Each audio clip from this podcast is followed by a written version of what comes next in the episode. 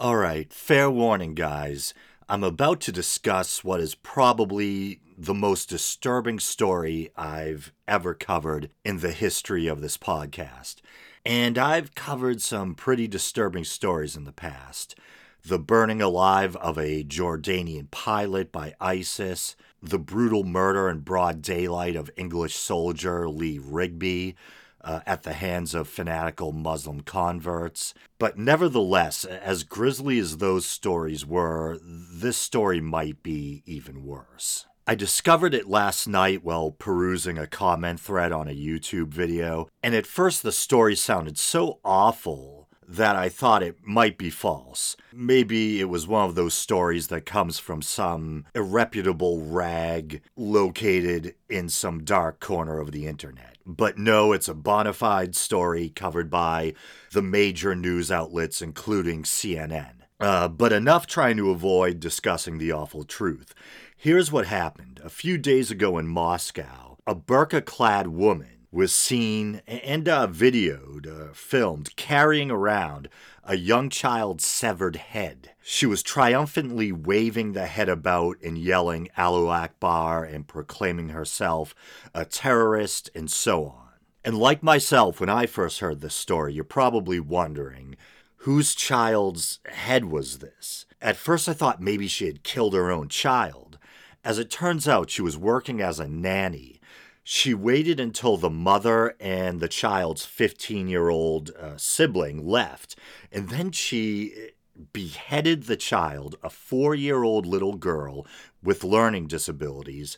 She then set fire to the home, and when the firefighters went to battle the flames, uh, you know, they made their way inside and they eventually found the child's headless body left in the cot where she slept. The child's murderer, this woman, put the head in a bag, went to a busy public area, and removed the head from the bag and began waving it around, as I previously mentioned. Video and stills of the gruesome incident are all over the net, but luckily, in most instances, the child's face has been blurred out, which softens the blow to some degree. And that just reminded me of another horrible aspect of this story. The mother of the child was filmed or photographed receiving the horrible news about her child's death.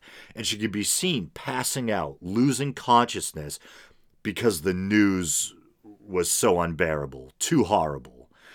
And uh, she was then taken away by an ambulance. The story is so gruesome that I almost didn't cover it, uh, but it's so horrible it haunts me, and I almost feel like I have to talk about it just to get it out of my system. So you've gotten my synopsis uh, uh, of what happened, but now I'll quickly read a bit from a CNN article so you can hear what the news has to say about it, and also to fill you in on any of the specifics, uh, hopefully not any worse than what I've already described, uh, that I may have missed. So here we go.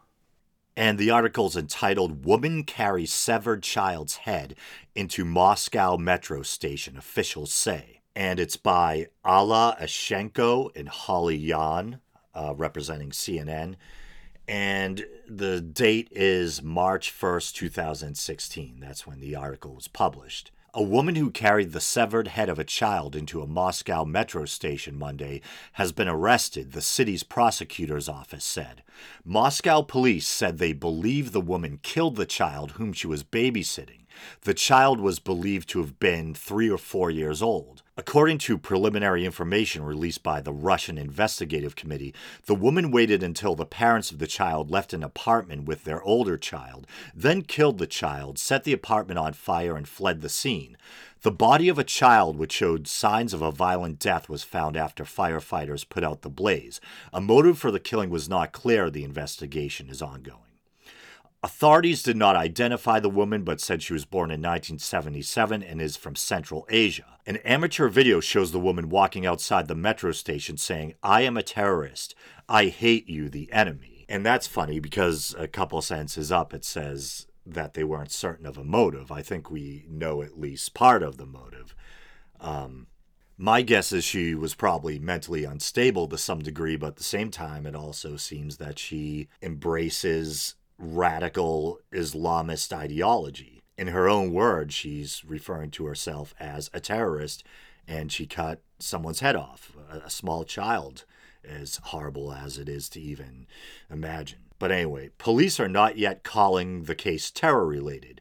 Investigators have ordered the woman undergo a psychological evaluation.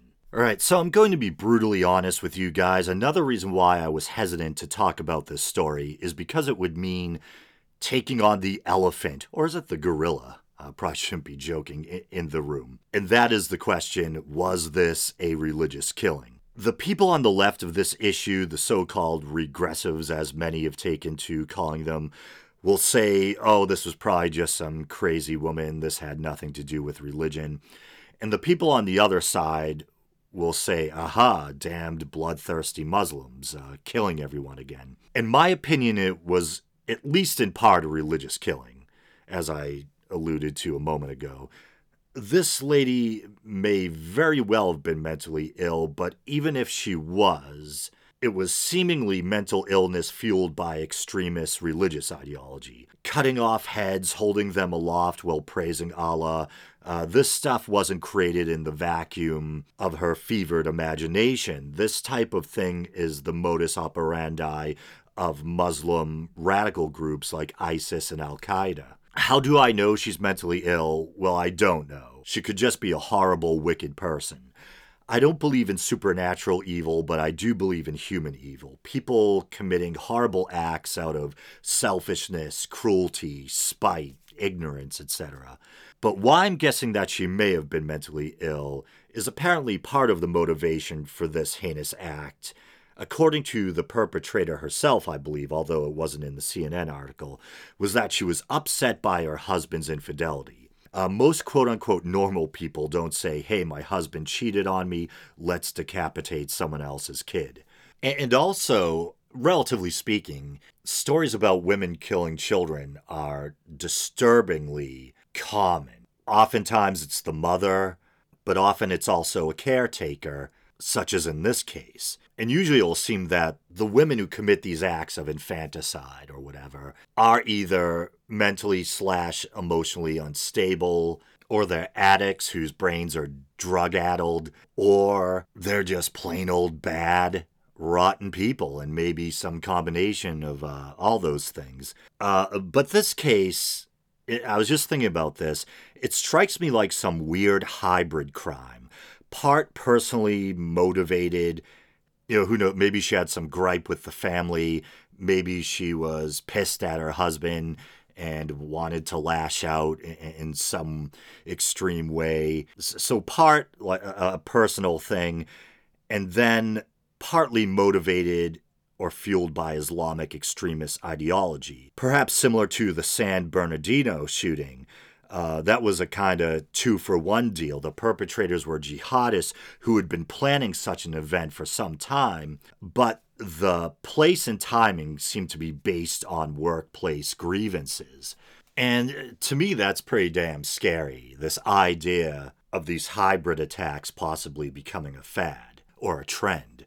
And I could see them becoming more common as perhaps more and more people become radicalized online. And that's a scary idea. Someone who's maybe a quote unquote injustice collector, someone who has a chip on their shoulder, someone who may or may be predisposed to committing some kind of um, some kind of sociopathic act like a workplace shooting who discovers radical Islam online and that becomes some kind of catalyst but whatever her motivations, at the end of the day, it's just a grotesque and heartbreaking story.